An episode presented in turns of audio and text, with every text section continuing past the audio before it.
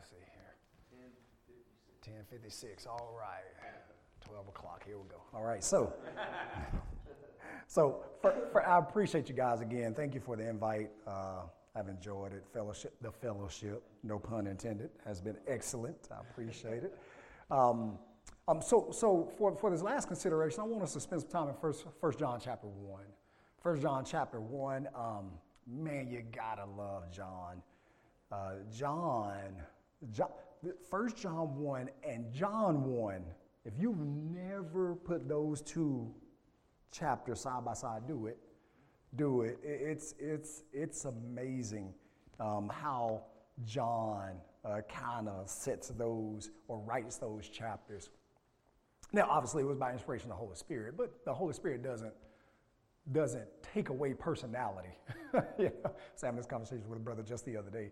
Um, uh, that that the Holy Spirit, though um, though He reveals and inspired the apostles to speak and write God's word, He didn't take away their personality, nor did He take away their volition. They could literally been like, "No, I don't want to do this." They could have. They had the choice. But you can clearly see the difference, difference between how Matthew, Mark, Luke, John, Paul, you can Jude, you can clearly see the difference in how they write. All right, they they are they.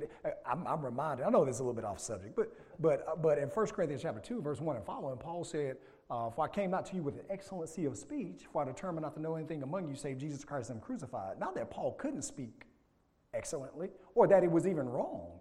The reason Paul couldn't speak to them with excellency of speech is because of 1 Corinthians chapter 3, verse 1. They were carnal minded. They weren't spiritual minded. They couldn't, they couldn't handle the things that he was gonna he needed to say to them. Not that it was wrong for him to talk with excellency of speech, because if it was wrong for Paul to talk with excellency of speech, he never would have wrote the book of Romans. Have you ever read Romans? That is excellency of speech, brothers. Like Paul's scholarship is on full display in the book of Romans. Um, and so um, I just say that all that to say this about John. John, it's amazing when you look at those chapters, and John um, discusses fellowship with God. And so that's just one aspect I want to take because um, I thought, and, and, and Joel can take this for, if he hadn't already, you know, if he hadn't already preached sermons on fellowship regarding this, he can take you further um, down the fellowship line because I felt like um, the first lesson I want to set a foundation of fellowship. And when we consider the progression of consideration, it was God first. So I wanted my next lesson to be God, right? And then I might do fellowship with others, right? Um, and so, or just, just the idea of fellowship going forward. When we, when we looked in the lesson previous, we defined fellowship as, well, we didn't define it. The word is defined uh, as participation, partnership, or social intercourse. If you consider any reliable Greek you know, um, lex- lexicon like you know, Thayer's or Strong. That's, that's going to be your definition. Um, and in order to have fellowship, things must be common. So now when we talk about fellowship with God, then, then, then we got to have things common with God. Uh, Amos 3 3. Can two walk together except they be agreed? That's fellowship. That's fellowship. Can two walk together except they be agreed? If there's nothing common, we cannot have fellowship. And so when we consider John, we'll look at verses uh, 5, 6, 7, 8, 9, and 10. We'll look at 5 through the remaining, remaining of the chapter in 1 John. There, there, there, there is a, when we consider fellowship with God, know this, that there are claims made. John gives the claim in 1 John 1, 5 and 6. So your first, your first point is going to be the claim, right? The, the, the claim of fellowship. Some, some people claim to have fellowship with God, and we see it all the time. Like we can, we can, we, you can ride down any street and see a thousand religious bodies, right? You can see a million religious denominations all claiming to have fellowship with God. But notice what John said in 1 John chapter 1, verse 5.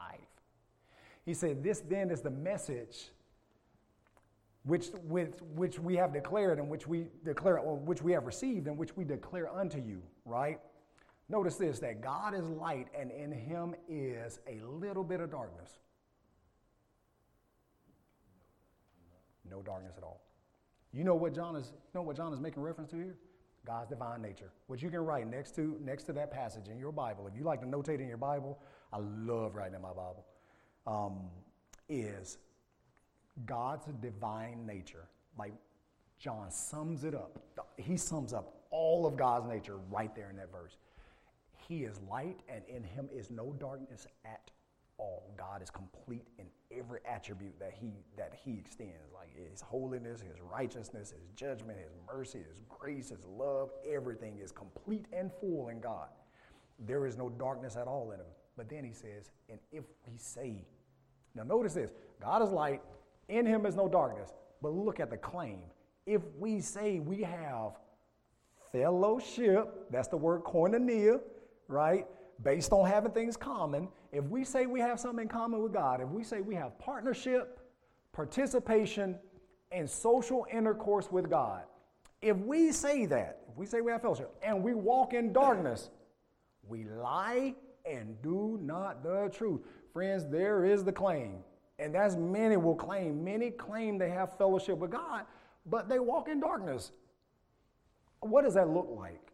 What does walking in darkness look like?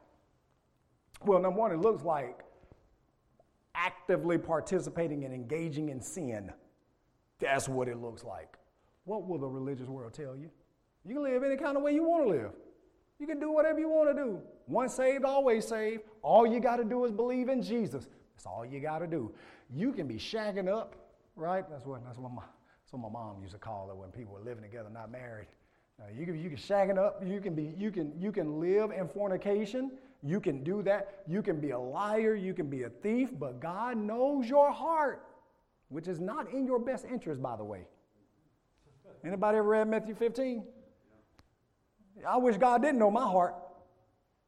Jesus said it's not what goes into the mouth that defiles a man, but what comes out, because what comes out comes from the heart Evil, thefts, fornications, murders, blasphemies. All of these things come out of the heart. Those defile the man. But even with unwashing hands, it doesn't defile the man. I wish God didn't know my evil heart. God knows your heart. Friends, that is not a good thing. Right? But they will teach this. They will say, oh, you can do whatever you want to do and still have fellowship with God. That's a claim. It looks like living in sin. But why did Jesus come? Friends, I'm, let me let me let's be absolutely, completely bluntly honest right here. Jesus, God didn't send heaven's very. You know, He didn't send an archangel. Right? If you read Hebrews chapter two, Jesus didn't come. The Hebrews chapter one, He was made a little lower than the angels. Hebrews chapter two, He did not come as an angel to save angels. So Hebrews writer said He didn't come as an angel. He took on flesh, like the children and experience death, that he can destroy him, verse 14, that had the power of the death. That is the devil. And deliver them who, who through fear of death for their entire lives were under bondage. Right? Fear. Right? Death, it doesn't it, it, it terrifies people.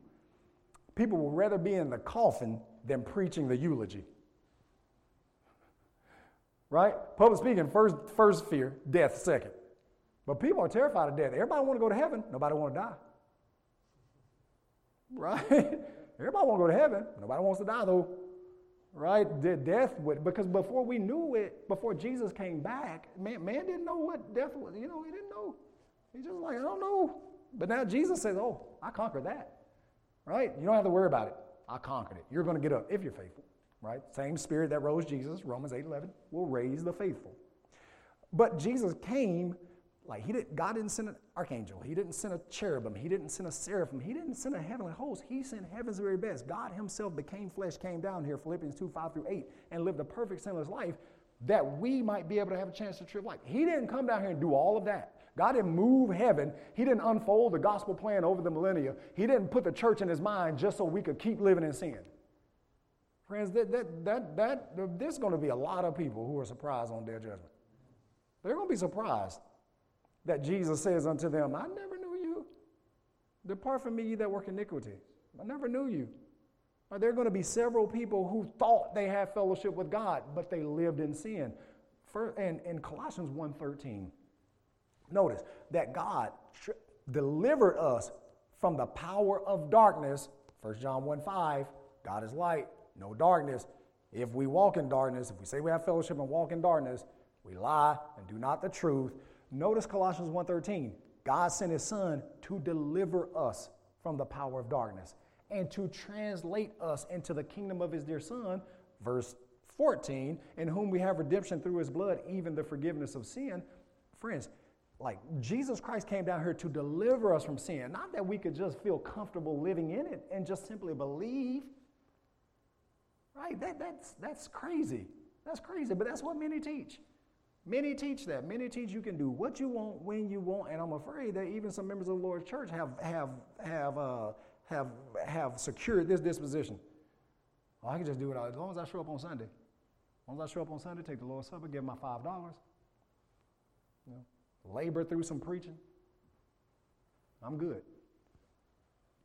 You know Romans chapter 12, verse 1 and 2, Paul said, I beseech you, therefore, brethren, by the mercies of God, that you present your bodies a living sacrifice, holy, acceptable to God, which is your reasonable worship. The word service there is the Greek word latreia.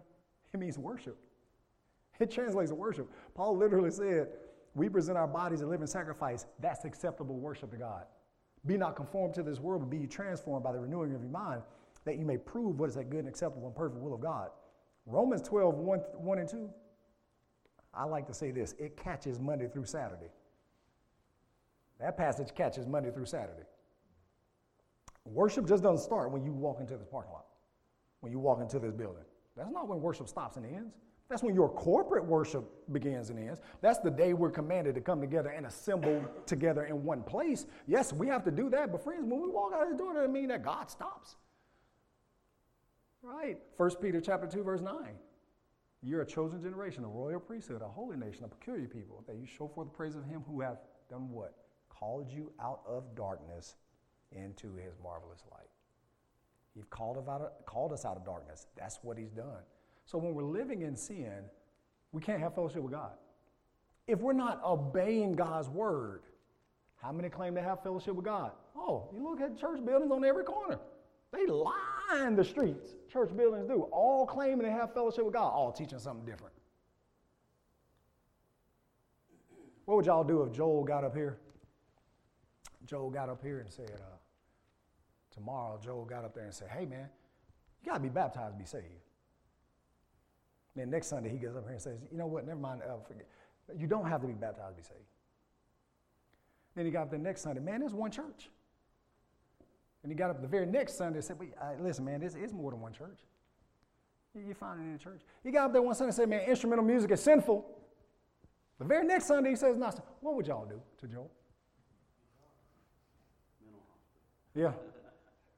I would imagine he'd lose his job. We can understand that. And don't you know that even denominations would agree with that? They say that person was crazy. But then they will all agree that we're all right. That you can't, you can't, you can't, you can't hold both positions. You can't say one man can't teach all of that, but several men can. Right? You can't, you can't do that. So there are many people who are saying they have fellowship with God and they line the streets, church buildings line the streets, but friends, they don't keep God's word. And we have to be careful about that too. What does God's word say about the gospel? What does God's word say about worship? What does God's word say about righteous living? In 1 John chapter 2, verse 4, John said, He that saith, I know God and keepeth not his commandments, he is a liar, and the truth is not in him. God said, You got to be baptized. They say, Nope. But we have fellowship with God. We know Him. Can't have fellowship with God, friends, if you're not keeping His word. So, number one, if you're living in sin, if you're not keeping His word. And number three, if you are fellowshipping with darkness. So you can't you can't have simultaneous fellowship. Right, you can't be you can't you, know, you can't straddle the fence. Satan owns the fence. Like you can't you can't stand on the fence, you can't be on the fence. Satan owns it. Right? So so in 2 Corinthians chapter 6, verse 14, Paul said, Be not unequally yoked together with unbelievers. For what fellowship hath righteousness with unrighteousness? Interesting that Paul used the word uh, metochi there. That word is almost the same word as fellowship. But then he says, What communion? That's actually the word koinonia. It's the word fellowship. It's used four times. He said, What communion have light with darkness? What fellowship is there? Where there is nothing common, there is no fellowship. And if we are living in sin and we are actively engaged and participating in sin and we're not following God's word and we're fellowshipping with darkness, we cannot have fellowship with God. Christians need to know that. Christians need to hear that. And as gospel preachers, we do not need to pacify Christians. There is not ever a time that a Christian should leave my sermon, leave my sermon feeling like sin is okay. There's never a time. There's never a time they're going to leave a sermon from me feeling like, oh, it's okay if I do. No. no there is never a time where a Christian is going to leave my sermon and not be convicted or feel comfortable. Right? There should never be a time. Actually, Paul was saying in Ephesians 5:11, have no fellowship with the unfruitful works of darkness, but rather reprove them. That word reprove means expose. we don't fellowship with darkness, we expose it. We call it out. We publicize it. Right? Listen. We know there's a situation with a congregation here that is, at the beginning of the year, going to go full blast with incorporating instrumental music. We, we know this, right? We expose it. I exposed it. I preached on it. I pulled information from their website and I used it in a sermon. And I refuted every part and point. I have not received a call yet, waiting on it. Friends, we don't fellowship, we expose. That's what Paul said do. Now, of course, I get it. We live in this world of political correctness. Mm, you can't say this, you can't do that, that's unloving. They did not know Jesus. I don't know what Jesus people think they know, but Jesus was a man's man. Nothing about Jesus that says flake to me. Nothing about Jesus that says uh, Skittles, sprinkles, candies, and unicorns. Like, Jesus was a man's man. He came down here to save the world, and it ultimately cost him his life. His preaching did. Jesus did not. He did not. He did not apologize. He did not compromise. He did not change his message. He preached it in love, and he loved people. But have you ever read Matthew 23? Have you ever seen the woes he pronounced on the? Can you imagine when Jesus called the Pharisees vipers? I guess people think he said, "Oh ye vipers, oh ye hypocrites." I guess that's the way people think he said it. I imagine it was very pointed. The Bible says Jesus screamed, right? He so when Jesus would preach, sometimes notice this in, in the gospel accounts. The Bible says he cried out. You know what that word translates? He screamed. Jesus preached. He preached. I can imagine he said, You vipers, you hypocrites. I can imagine he was very pointed with his statement. And we have to be, right? So, no, there is no fellowship with God, friends. There's a claim that there's fellowship with God, but John clearly says, Now, who are you going to believe? You going to believe John, an inspired apostle, or you going to believe Johnny come lately? You going to believe Johnny come lately, religious, religious body, or are you going to believe Jesus or John? Who are you going to believe? I'm going to believe John. John said, if we say we have fellowship with him and walk in darkness, he said, you're a liar. Right? We'd be afraid to call somebody a liar today. We'd be like, I can't, I don't want to call anybody a liar. That's what John called. So here's a condition, though. Notice verse 7. Two little letters that make a small word that means eternity. Notice verse 7. But if we walk in the light. Friends, that's conditional. That is conditional. That's your choice. It's my choice. Jesus is not in the business of making people do what they don't want to do. If you'll recall in Matthew chapter, John chapter 6, Jesus talked about eating his flesh and drinking his blood. The Bible says many turned to walk with him no more because they thought he was teaching cannibalism. You know what Jesus turned to his disciples and said? He dropped down on his knees and said, Please don't leave me. Is that what Jesus did? The Bible says he turned to his disciples and said unto them, Will you go away also? There's, there's a door. There's a door. This message ain't changing. Y'all, this message not changing. Are y'all ready for this message? Will you go away also? He didn't beg them to stay. Jesus didn't beg them to stay. He's not in business keeping people who don't want to be kept. And so in 1 John chapter 1, verse 7, John said, if we walk in the light as he is in the light. Then, here's an if then statement. Now, the word then is not there, but it's implied. You can see the grammatical construct. If we walk in the light as he is in the light, then we have fellowship one with another. Here's where your horizontal and vertical fellowship is. Then we have fellowship one with another, and the blood of Jesus Christ, his son, cleanseth us from all sin. right? And so, and that word cleanseth is present tense active. As long as we keep on living in the light, his blood keeps on cleansing us. Anytime you see the word ETH, right, in, in, in the King's English, in King James, you know, anytime you see the word ETH on the end of a word, is present tense active. It means, it means that this is an action that occurs right now, but it extends into the future. So if we walk in the light as he is in the light, then we have fellowship one with another, and the blood of Jesus Christ, his son, starts cleansing us and keeps on cleaning. Okay? I love the fact that the blood is not just a one stop shop. I love the fact that it keeps on cleansing because I need it. I don't know about y'all, but I need a continual cleansing. Right? And so we keep on walking, he keeps on cleansing. But notice that is the condition if, if, if we walk, Ephesians 5 15, let us then walk circumspectly, not as fools, but as wise. 2 Corinthians chapter 5, verse 7. For if we walk by faith and not by sight, we walk by. You notice the word walk. The word walk there means manner of life, conduct is peripatao in the Greek. It means the way you live. If we walk, how? In the light. How do we walk in the light? Friends, I got to have book, chapter, verse for everything I do and say. It's that simple. Psalm 119, 105. Thy word is a lamp unto my feet, a light unto my path. How do we walk in the light? Through continued obedience to God's word. That's how we walk in the light. If we do that, then we have fellowship with God and with one another. But if we don't do that, then there is no, notice the contrast. If we walk in the light, then we have fellowship. So what if we don't walk in the light? What's the necessary conclusion? Then we don't have fellowship. That is that simple. It's that simple. So we have the claim, then you have the condition. It's conditional, John says. But then notice confession, verses 8 through 10. If we say we have no sin, then we deceive ourselves and his truth is not in us.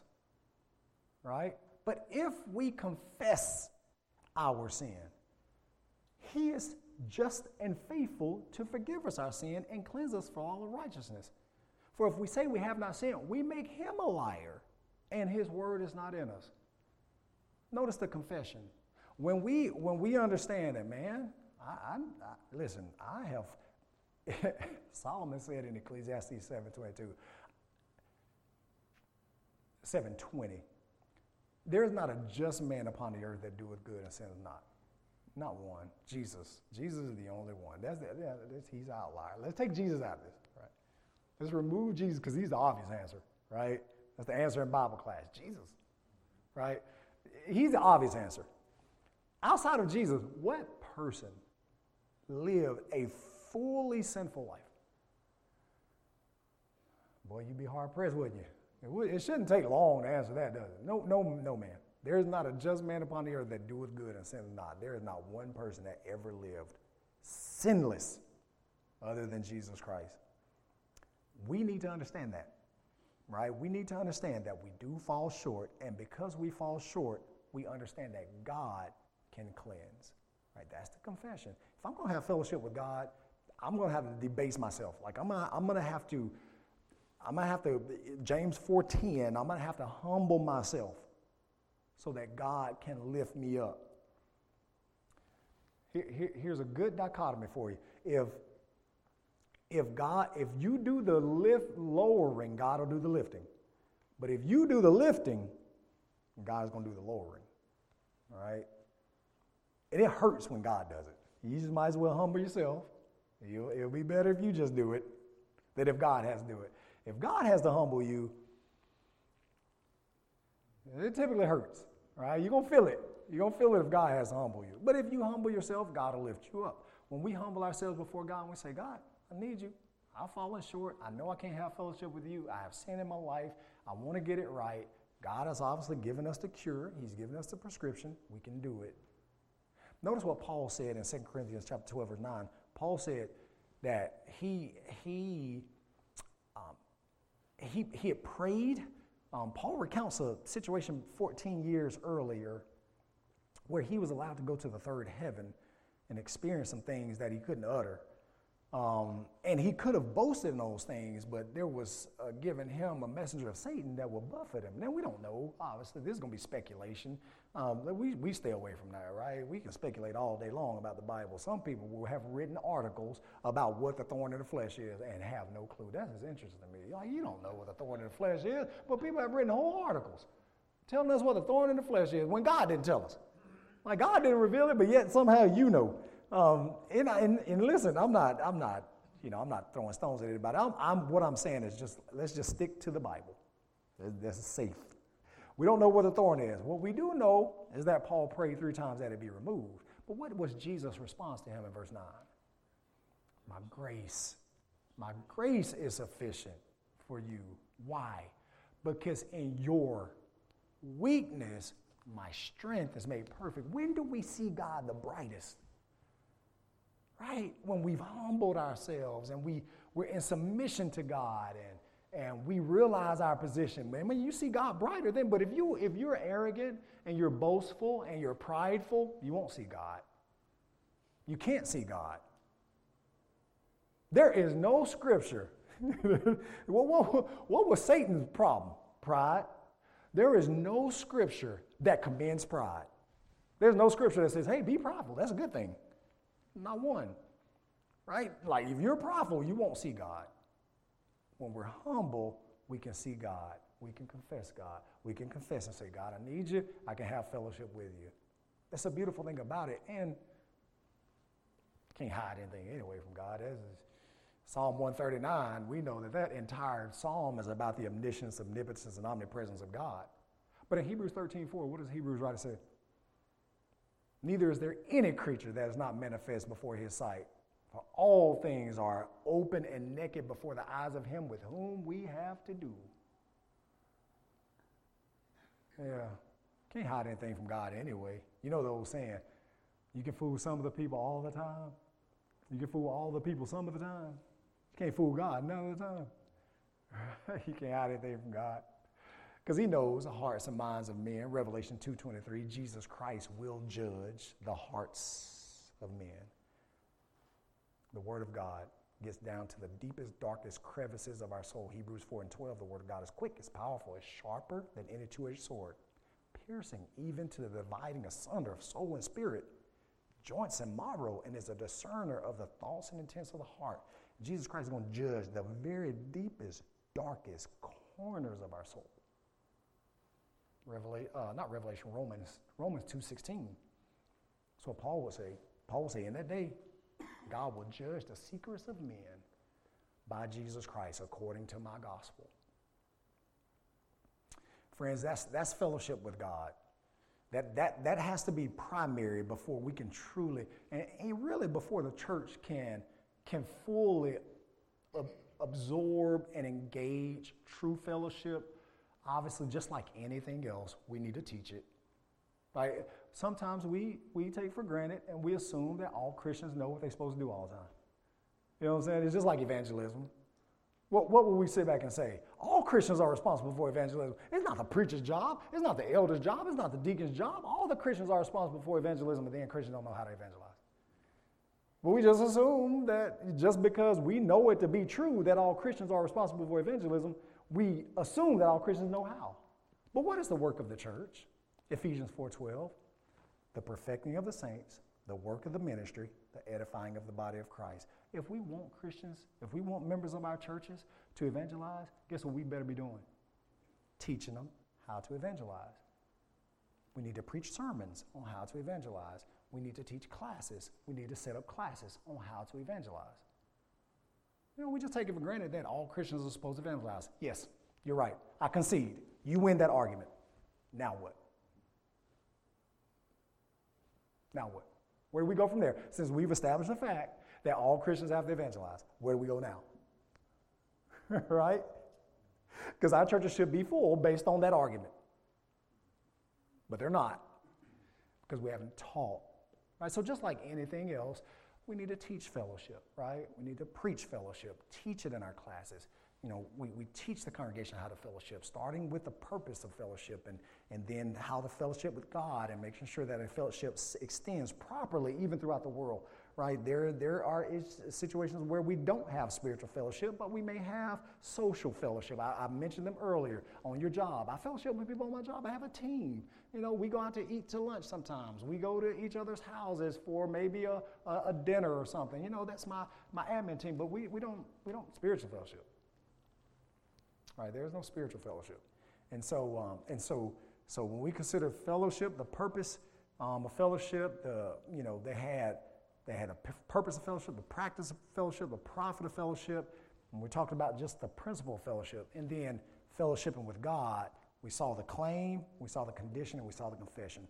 Again, uh, brethren, I appreciate you um, inviting me, spending some time with you. May God bless you and keep you as you seek to conform your will to His.